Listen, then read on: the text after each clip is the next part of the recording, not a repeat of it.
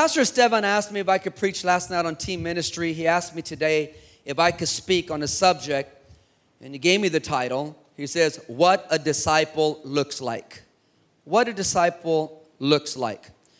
So I brought a picture of Pastor Esteban. No, I'm just kidding. No. what a disciple looks like. Now, I understand that we all just ate. It's a different setting. And I'm gonna do my best.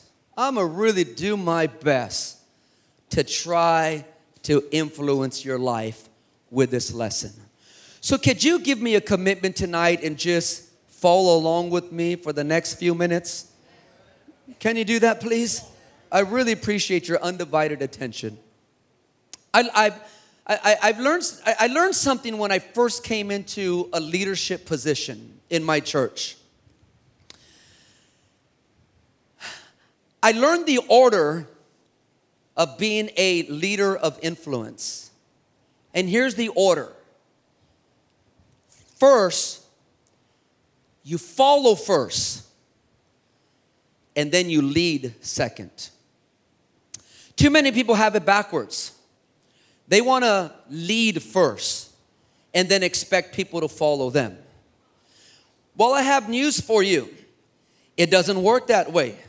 You must first learn how to be a follower before you can ever start leading. If you were there last night, I told you five different ways the church grows. And if you remember, I hope you remember, I mentioned to you that first, a church grows larger through. Oh my God, you're really inspiring my work last night. A church grows larger through evangelism. Okay? A church grows warmer through fellowship. Number two. Number three, a church grows stronger through through worship. Number four, a church grows broader through woo. Oh, thank you for your honesty. She's looking at her notes. Number five, a church grows deeper through discipleship. Discipleship is a heavy subject. As a matter of fact, discipleship is not for everybody. It really isn't. This subject is not for everybody because this is another level of followership when it comes to Jesus' ministry. I mean, you had the masses of people that followed Jesus to the mountaintop, but there were very few with him when he was in the desert. You know, it's not a um, it's not a subject that everybody will say that's for me. And i'll tell you why. Is because it's a demanding subject in the church. It demands from your life the subject of discipleship.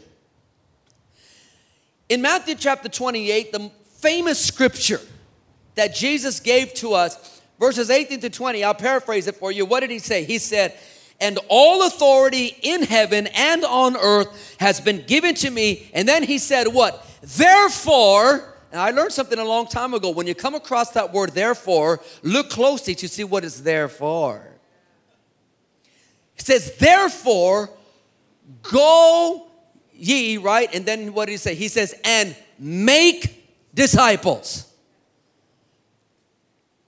People skip the make part. Disciples aren't born, they're made. Disciples aren't given, they're created. Now, here's what I love about Victory Outreach is that we are, you know, uh, uh, when I read the scripture, the Lord revealed something to me. And, and here's what He revealed to me that we have been called to make disciples, not take disciples.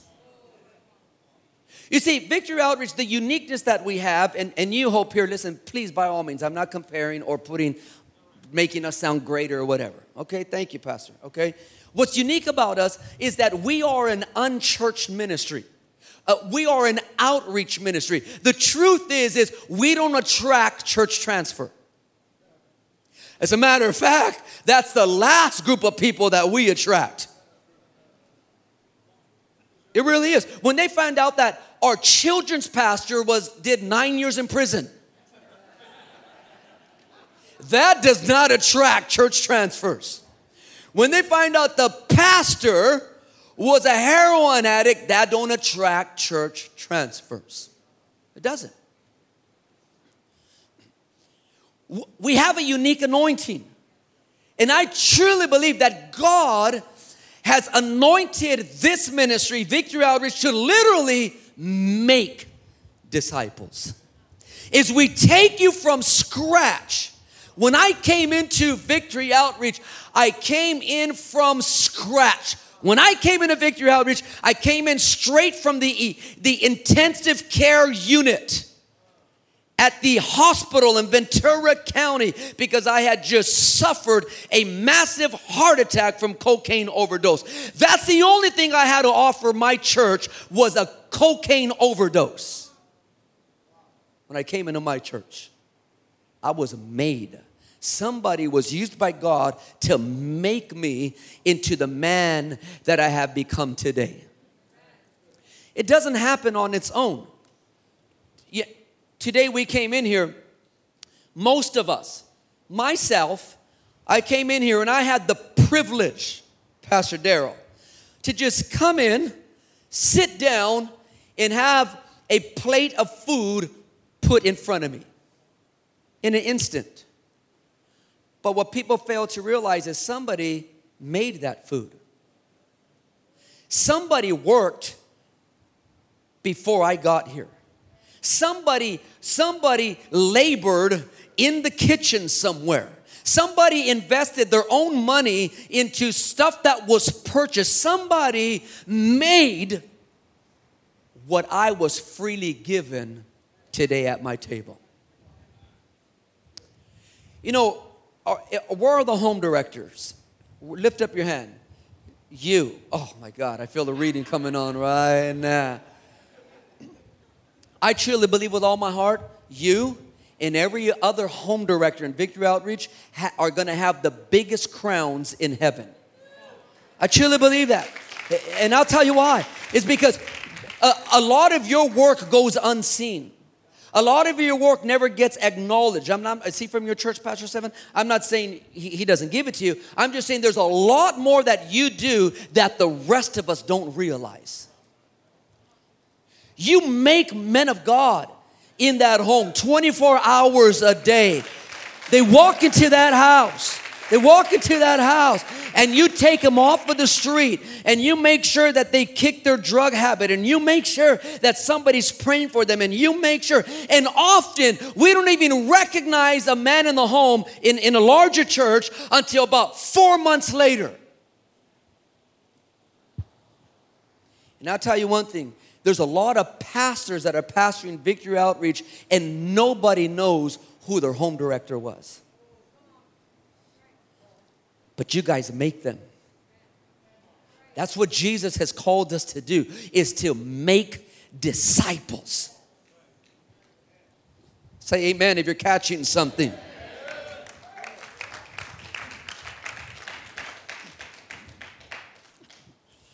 Now, I'm going to just give to you, in my opinion, what I feel a disciple looks like.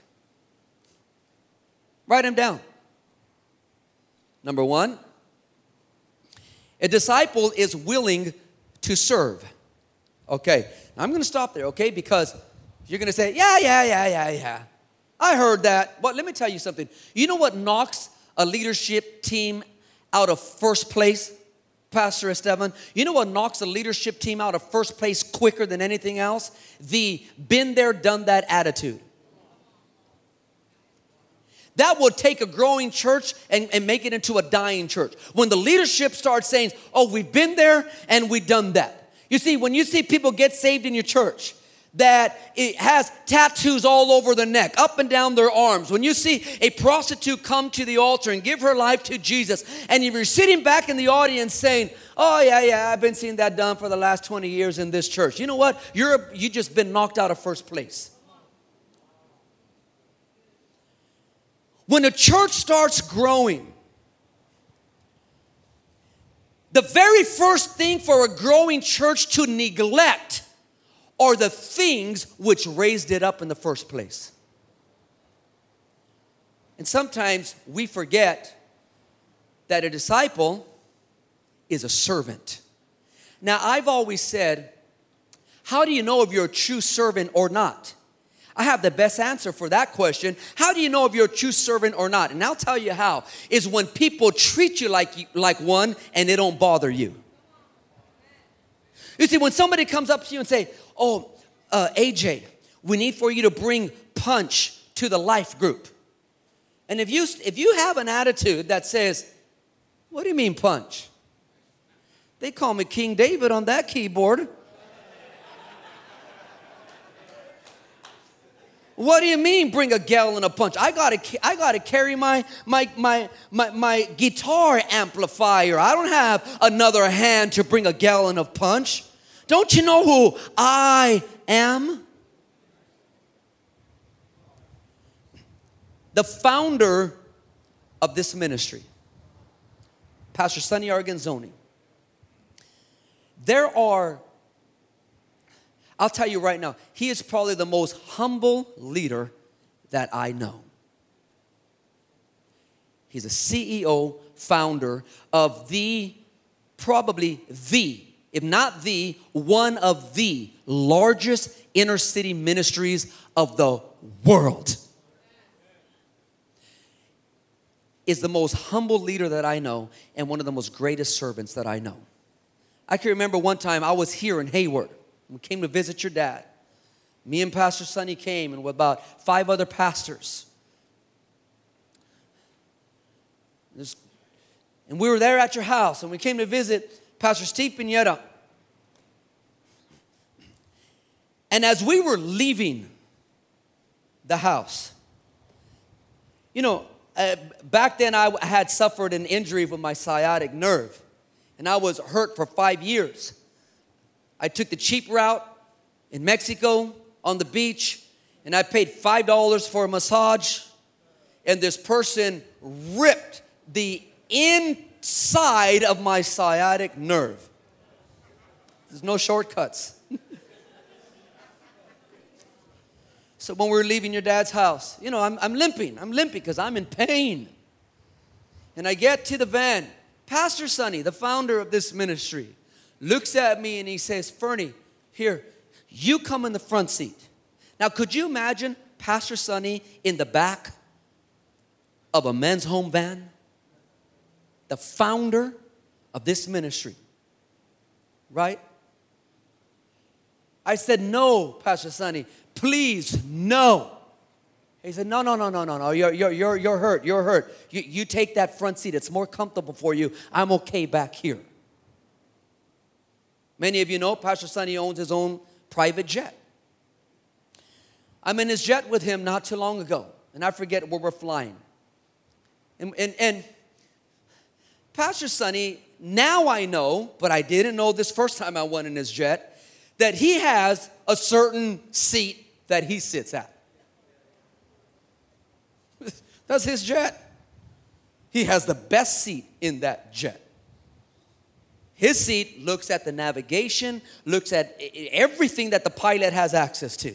So I walk in that jet and I get in there, and the first thing I do is I sit on his chair. And it's just me, him, and Sister Julie. We're flying to Mexico. That's where we're flying to.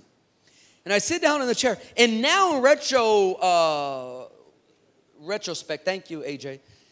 I realize now that Sister Julie did have a funny look on her face, like of being nervous. And I'm just sitting down, I'm enjoying it, man. I'm with the founder, I'm in his jet. We're going to Mexico. He's gonna preach. And here I am, big old smile in his seat on that plane. There was only four seats at, uh, uh on that plane. And I'm on his seat. And it, it gets better. Pastor Sonny looks at me and he says, Would you like a cup of coffee? And I'm like, Sure, yeah, yeah, I'll, I'll yeah, I'll love a cup of coffee, right?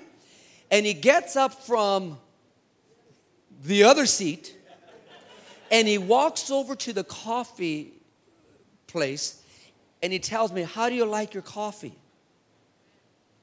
and he gets that coffee. He brings it back to me, brings it back to me. And he gives me one cup, and he gives Sister Julie the other cup because that's amount of coffee that was left.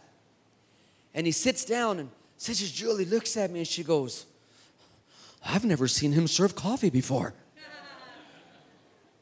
and I am so humbled that this man, at his position, at the caliber of his leadership, is a man that still knows how to serve.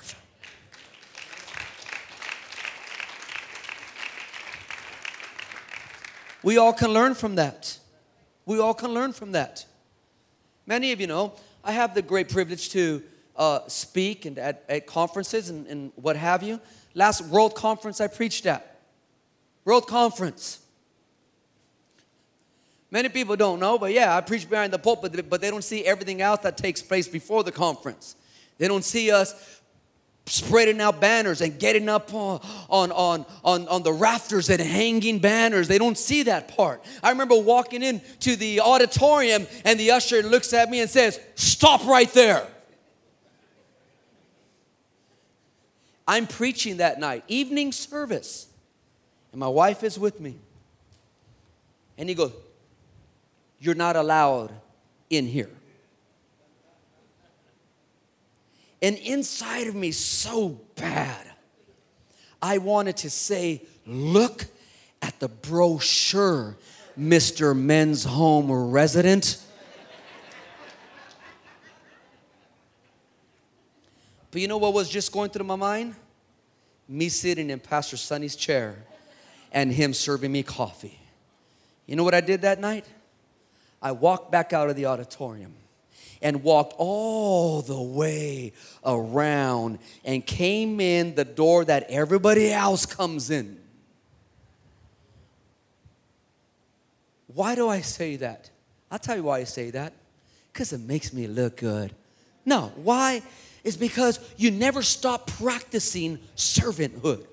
You never stop practicing servinghood. When you're able to model that you can follow, is when you get the biggest group of people that will respect you as a leader.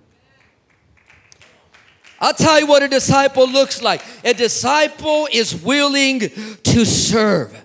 Remember James and John in the Bible? Remember, they wanted status. I'll tell you why they wanted status. It's just because they were walking with Jesus. And there was a lesson that Jesus had to repeatedly teach his status seeking disciples. Remember, they came to Jesus and they felt just because they were walking with Jesus that they deserved a place at his right and his left. And that's when Jesus looked at them and what did he tell them? He said, Listen, guys, whoever of you wants to be great then you must be a servant. And you must be a slave to all. I like how he said that, that you must be a slave to all. You know who you're a slave to? Not just those who are over you, but you're really a slave to those who are under you. Number two, what does a disciple look like? Number two, He's willing to listen. He's willing to listen. Remember Peter? He was full of the brightest ideas, especially on the Mount of Transfiguration. And he just made his great idea to Jesus. Remember that? He said, I know what we'll do. Let's do this and let's do that and let's set up a tabernacle here. And he came out with his great, great ideas. But then God spoke from heaven and told Peter, the Bible says that a voice from the cloud came from heaven and said, This is my son, in reference to Jesus. And that voice said, This is my son whom I have chosen. Listen to him. Listen, a disciple listens. A disciple listens. You know, when somebody wants to just be uh, around me or they're saying, Pastor, I need, for, I need for you to work with me. Well, when somebody tells me, Pastor, I want you to work with me, the first thing I'll ask him is this okay, are you giving me full permission to lead you? Because if you're not giving me full permission to lead you, I'm not going to be able to lead you. A disciple is willing to listen. That's a good picture of a disciple. Number three, a disciple is willing to learn. You know, when Jesus spoke of, remember, he was speaking of his coming death and his suffering. And Peter, he couldn't help it, but he blurted out, and that's when he said, God forbid. He said, Lord, that this, this shall never happen to you. And then Jesus responded like you would never want your pastor to respond to you. That's when he looked at Peter, and what did he say? He said, Get thee behind me, Satan, for you were only a stumbling block to me. Listen to me. If you want to be a disciple, you have to be willing to learn. And you know what that word learn is in reference to? Is a word that is called corrected. That's a nice word. In Victory Outreach, we call it a rebuke. Could you handle a rebuke?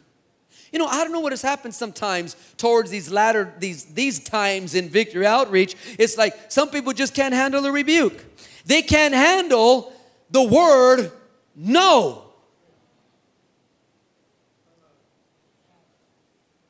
You tell them no, and today they want to post something on the internet that the pastor is leading a cult. Now, if you're following Jesus, if you were close to him and he called you Satan. Now we know that he wasn't literally calling Peter Satan, but he was rebuking Satan, but it was because what Peter said. How would you handle that? What I'm trying to ask you is a disciple is willing to learn, willing to take a rebuke, willing to, to accept the fact when the pastor says, No, I want you in church today not at the game. I want you at church today. A disciple is willing to learn. Number four, a disciple is submissive to authority even when he don't understand or enjoy what he's being asked to do. Now that's a long one, so just write it, paraphrase that. Number five,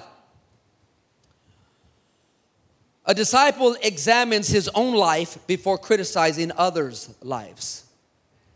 You know, that's so important to understand. It's very important to understand. You know, Jesus said, Don't judge,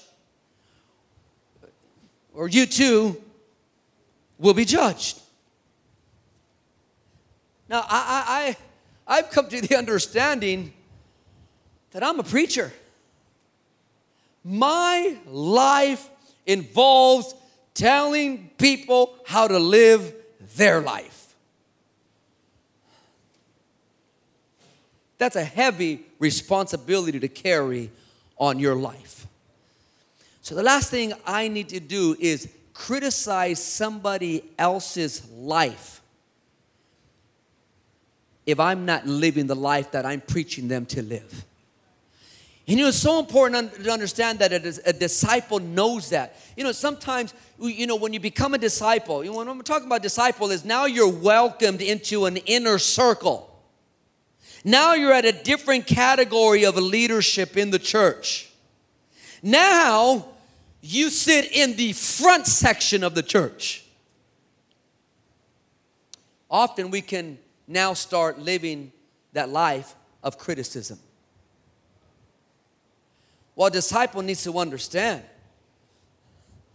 that we got to examine our own life before we criticize other people's lives. Could you say amen to that? Now, this is a hard one, but number six, a disciple is forgiving. You know, a disciple cannot be walking around with the uh, holier than thou type of attitude, with that Pharisee spirit attitude.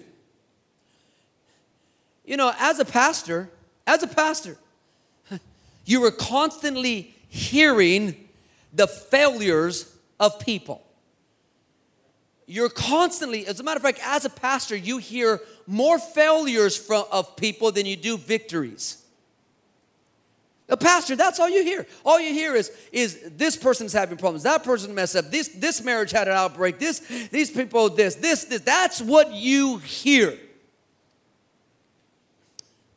Christianity is about forgiveness. You got to remember the message of the cross. The gospel is about forgiveness. The reason why God sent his son was not to show off what God can do and not to show off the power of a resurrection, but the purpose of the gospel is about the forgiveness of sins.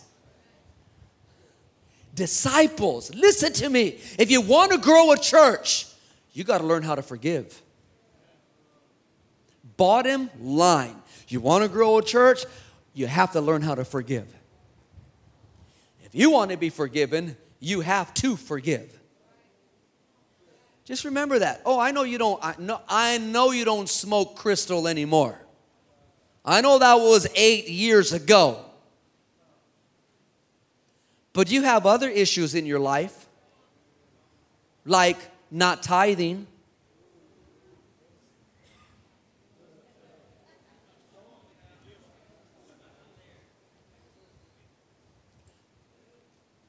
Number seven, a disciple is willing to follow. I think one of the scariest scriptures in the Bible, and I like to use this when I'm picking up the tithe, is a scripture that says this Jesus says, Not everyone who says unto me, Lord, Lord, shall enter into the kingdom of heaven, but only he that doeth the will of my Father. You know, that's very, very scary. You know, and I, and I like to cross reference that scripture to the guy that says, Lord, didn't we prophesy in your name? Lord, didn't we cast out demons in your name? And then Jesus says, And I'll look to him and say, Away from me, you wicked servant, I never knew you. Whoa, when I use those scriptures, I get like the biggest tithes in my church. But those are heavy scriptures when you really, really pay attention to those scriptures. Now, God's will is that none shall perish, but that all should have everlasting life. But it is also the will of God for you to be in His good, pleasing, and perfect will itself. You have to be willing to follow. So, I think that's what a disciple should look like. I'll close and I'll end with a second part is what should the discipler look like?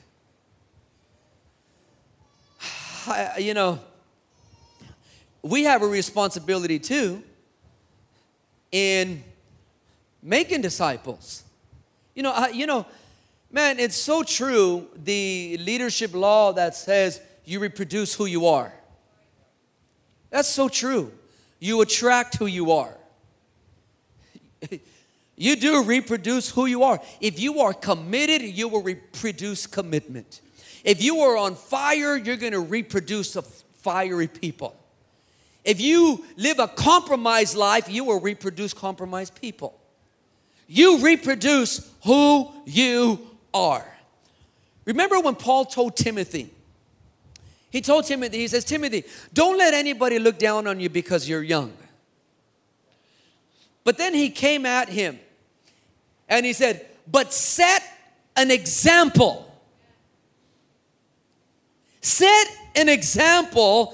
And then he begins to tell Timothy how to set the example. And he tells him about three things. He tells him set an example in speech, by the way you speak, set an example in conduct, by the way you behave, set an example in purity.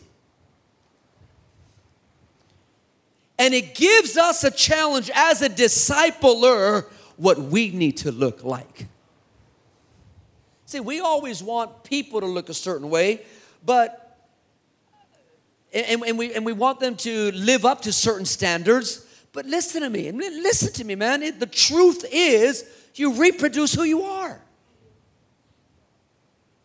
that's the truth. Why did Jesus reproduce those great, those 12 great men? Why? How great were they? They were great enough to become martyrs to see this thing called Christianity take off. Why were they martyrs? Because their leader was. You can never ask somebody to do what you don't do yourself.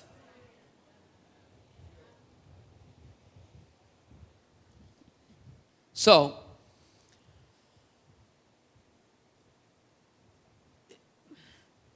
we influence people every day of our lives. Now, here is the scary thing about it is that even if you're an introvert, and there are introverts here, you know who you are. You know who you are. You're the kind of person that don't like to fellowship. You don't like to talk to people. You would just rather just be all by yourself, eating popcorn, watching a movie.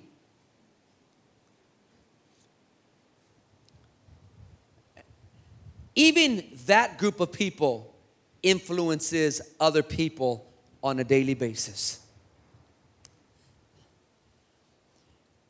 You know how many people an introvert influences in an average lifetime? If you are an introvert, your average lifetime, you would have influenced 10,000 people and not even realize it. When Paul writes, be an example, you know what he means? He means to be a role model, is what he means. You know, today a lot of people look up to superstars. They look up to uh, movie stars. They look up to pop stars. It's time that this world starts looking up to the bright and morning star that should be seen inside your life. You know, uh, um, lift up your hand if you ever bought a brand new car. Okay, God bless you, man. No hands would have went up in 1980, I'll tell you that. Okay, but you know, there's something about that brand new car. If, if, you, if you backtrack that car that you drive, you're gonna find that there is always that first car off of the assembly line, and it is called a prototype. A prototype is a car that has been assembled that from there on, all other cars would be made after that prototype. Dressmakers, they study the pattern first, and then they design the garment after the pattern when Paul, or what Paul is writing to young Timothy about, is that when he's telling Timothy that when you talk about Jesus, people should be able to see Jesus. It's like, I don't know about you, but uh, lift your hand if you ever went to the dentist. Okay. Lift your hand if you absolutely love going to the dentist. No, but when you go to the dentist, when you go to the dentist, I don't know about you, but I'm kind of tempted to see what his teeth look like. I, I am, I really am. It's like I go there and it's like, it's like I, I'm just, I, I expect his teeth to be perfect. Or when you meet a gardener, right, a landscaper, right, you expect his front yard to look perfect. Or if you decide that you want to start exercising and get in shape and you hire a physical trainer, then you're expecting that physical trainer to eat right, diet right, and exercise right. We just naturally expect that. Paul is saying that if we call ourselves Christians, then people should be able to see Christ. That's what's expected of us. If you're a discipler, that's what ex- is expected of you. Somebody once said, I'd rather see a sermon than hear one any day. That's heavy stuff. Man, when you've been preaching for a long time,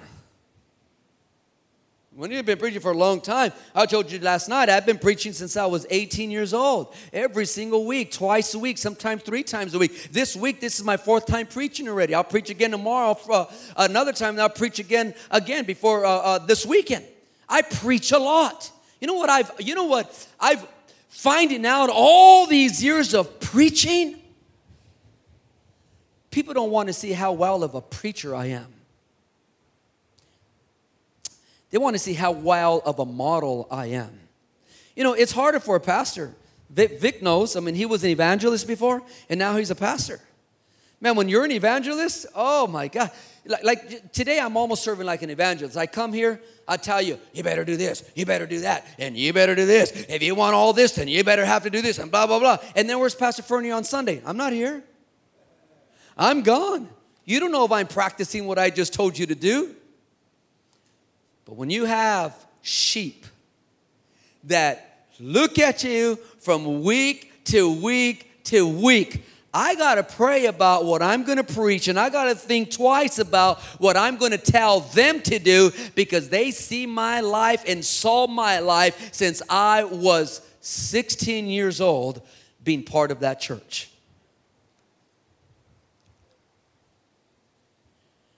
Somebody said, I'd rather someone walk with me there than point me there. So true. Disciplers, listen to me. You don't point your people where to go, you walk with them where to go. You know, the eye, your eye, my eye, is a better pupil and it's way more teachable than the ear. Those of you who are parents here, just ask a child. It seems to be that children do what they see quicker than what they hear. Oh, yeah. I find out a lot about parents just looking at their kids. And people have found out a lot about me by looking at my kids.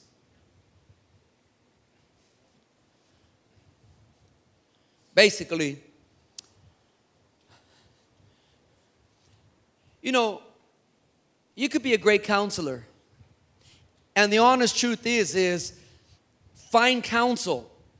It could be confusing at times. But the truth is is examples are always clear. are you guys catching this here?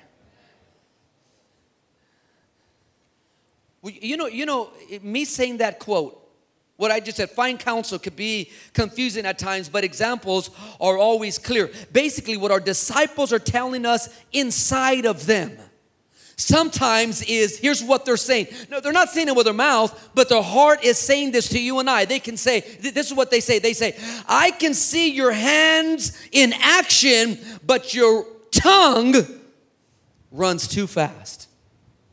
You hear that? Uh, you know, I, I may not understand you and the high advice that you give, but there's no misunderstanding how I act. You know, that, you, you, got, you got to pick up on this stuff here. Paul says you got to be an example in your speech. In your speech, listen to me, discipler. You, we got to be very careful what comes out of our mouth around people.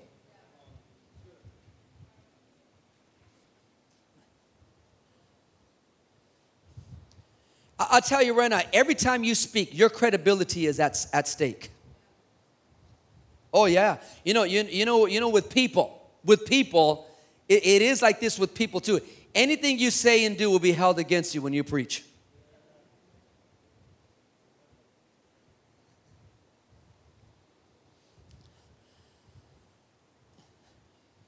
The trouble with words is that once they are spoken, their impact is felt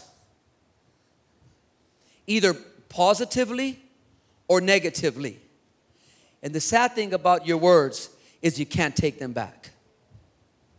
You can't take them back. Listen to me, discipler. We must be careful what we speak and how we speak around our disciples. You shouldn't be saying, I can't believe we're taking up pledges again. You shouldn't be saying, I can't believe they want us there an hour early. You shouldn't be saying, I can't believe they're preaching about the tithe again. This is the fourth week straight in a row.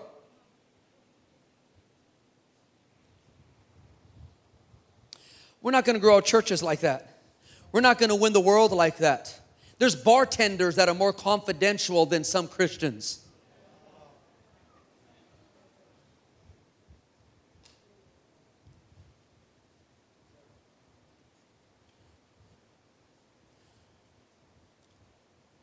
This article says, My name is gossip. I have no respect for justice. I maim without killing. My name is gossip. I break hearts and ruin lives. I am cunning and malicious, and I gather strength only with age. The more I'm quoted, the more I am believed. My name is gossip. I flourish at every level of society. My victims are helpless. They cannot protect themselves against me because I have no face. To track, to track me down is impossible. The harder you try, the more elusive I become. I am nobody's friend. My name is gossip.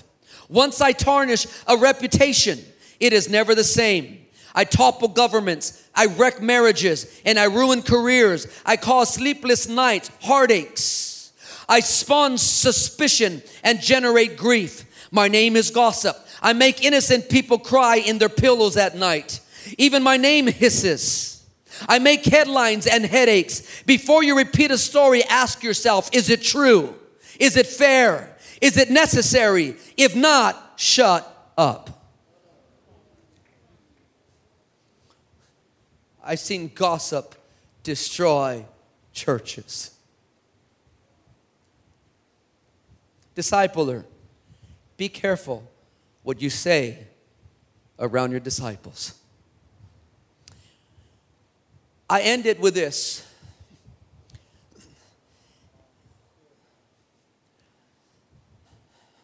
In Psalms chapter 19, verse 14, it says, May the words of my mouth and the meditations of my heart be pleasing to you, O Lord the words of my mouth be pleasing to you.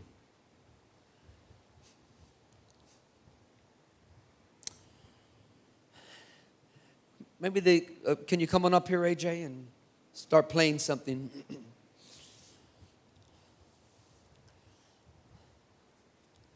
Somebody said a careless word may kindle strife, and a cruel word may wreck a life.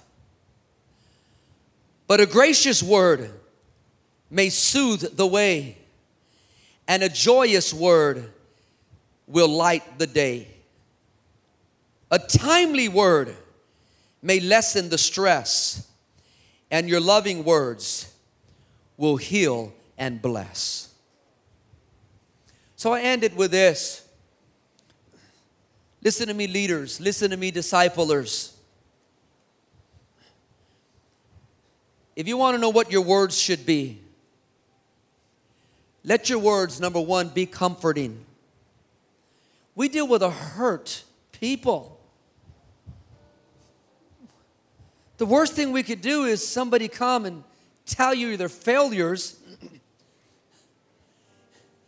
and you hand them a shovel to help bury them. They come to our church and to our ministry hurt. And people get hurt. They get hurt in the church.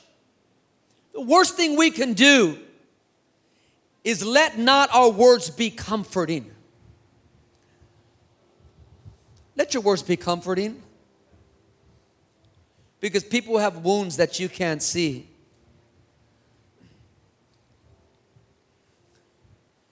Secondly, let your words be uplifting. You know, people get torn down by criticism and discouragement. Let your words be uplifting. When's the last time you told somebody that yes, they can do it? Yes, they will do it. When's the last time that we've told somebody that? When's the last time we lifted up somebody in the church? And listen to me, you don't have to have a microphone in a pulpit to lift up somebody. All you need is a cell number. All you need is just five minutes of your time in the back of the sanctuary somewhere. All you need is just 15 minutes outside in the parking lot when that discouraged person is walking to get back into their car because God didn't touch them at the altar. That's when you're able to be used by God. You don't need to have a pulpit to uplift somebody's life. You don't need to wait for a booking to uplift somebody somebody's life. We are disciplers. Thirdly and lastly, I close with this let your words be calming. Calming. As leaders, we should never be alarming our followers. You know, one of the greatest example is remember September 11th when that happened. Remember when America was under attack? And if you remember clearly, President Bush was a president at that time. And if you remember where he was at, he was at that elementary school and he was just uh, making an appearance with these kids. And you remember that first plane was launched into the first tower. And President Bush was informed of that. But when the second plane hit the tower. If you were watching the news or if you saw all the documentaries that were on just a few days ago, you remember that what did they do? President Bush was sitting down just like this. And his Secret Service men came up to him, or whoever those people in position were, and they came and they whispered in his ear and they said, Mr. President, America is under attack. A second plane just hit the World Trade Center. Now, do you remember what President Bush did? I loved his calming spirit. This is what he did. He just went like this.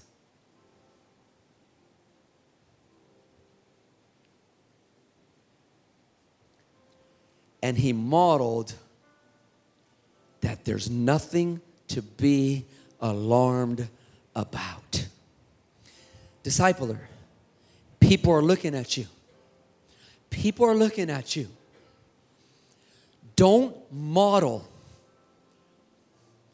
panic. Don't model stress. Don't model defeat. Let your words be calming. When they say, so and so left the church, be calm about it. Then that's when you say, let's go get them.